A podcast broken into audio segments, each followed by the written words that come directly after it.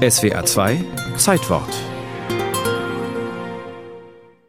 Wer morgens kurz nach dem Aufstehen Serviam sagt, was lateinisch ist und ich werde dienen bedeutet, Wer dann auf Lateinisch die Präzes, das Gemeinschaftsgebet, betet, wer noch den Rosenkranz, den Besuch der Heiligen Messe und die geistliche Lesung aus dem Neuen Testament folgen lässt, abends sein Gewissen erforscht, über den Tag verteilt mehrere Stoßgebete spricht, einmal pro Woche beichtet und zusätzlich noch zwei Stunden am Tag einen Bußgürtel am Leibe trägt, der einem Schmerzen bereiten soll, weil der Schmerz heilig und hilfreich ist, der ist mutmaßlich ein Mitglied des Opus Dei.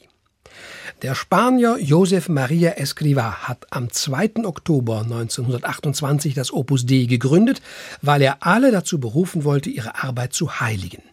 Das Opus Dei hat nach ein paar Anlaufschwierigkeiten einen beeindruckenden Zulauf erfahren. Das Opus Dei gehört heute zu den größeren geistlichen Bewegungen, die die katholische Kirche hervorgebracht hat, auch wenn dieses Opus Dei, zu Deutsch Werk Gottes, einen zweifelhaften Ruf genießt. Gründe dafür liegen in der Geheimhaltung. Weder innere Vorgänge der Organisation noch die strenge Disziplin, die sie offenbar von den Mitgliedern verlangt werden, transparent gemacht. Der Verdacht von sektenähnlichen Strukturen lässt sich schwer entkräften. Josef Maria Escrivá wurde 1902 in Spanien geboren als Sohn eines Textilhändlers. Er studierte Theologie und Rechtswissenschaft, bevor er 1925 zum Priester geweiht wurde. Bereits drei Jahre später gründete er das Opus Dei, weil er davon überzeugt war, dass er als Werkzeug Gottes diese Gründung vorzunehmen habe.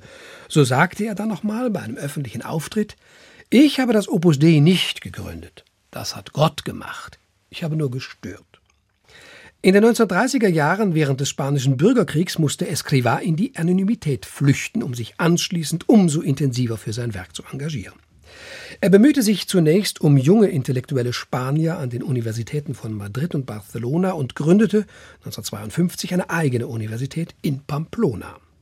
So gelangten Opus Dei-Leute schnell an wichtige politische Schaltstellen unter Diktator Franco. Gleichzeitig verlegte Escrivá seinen Wohnsitz nach Rom, ins Zentrum der katholischen Kirche. Er wurde im Vatikan Mitglied verschiedener Einrichtungen und Institute. Nach und nach kam das Opus Dei in die Schlagzeilen. Es gab Insiderberichte, wie etwa Mitte der 80er Jahre das Buch des Aussteigers Klaus Steigleder, das Opus Dei eine Innenansicht. Kritische Berichte in anderen Medien folgten. Von Waffengeschäften war plötzlich die Rede zur Verhinderung des Kommunismus im Auftrag oder im Namen des Opus Dei. Von Machenschaften in politischen Hinterzimmern und unter Papst Johannes Paul II. von einer schleichenden Unterwanderung der katholischen Kirche durch das Opus Dei.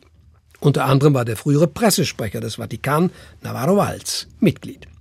1982 wurde das Opus Dei durch den polnischen Papst als sogenannte Personalprälatur des Vatikan anerkannt.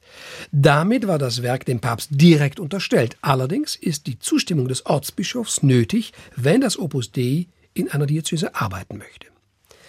Diese Adelung des Opus Dei durch den Vatikan hat Josef Maria Escrivá nicht mehr erlebt. Er starb 1975 an einem Herzinfarkt.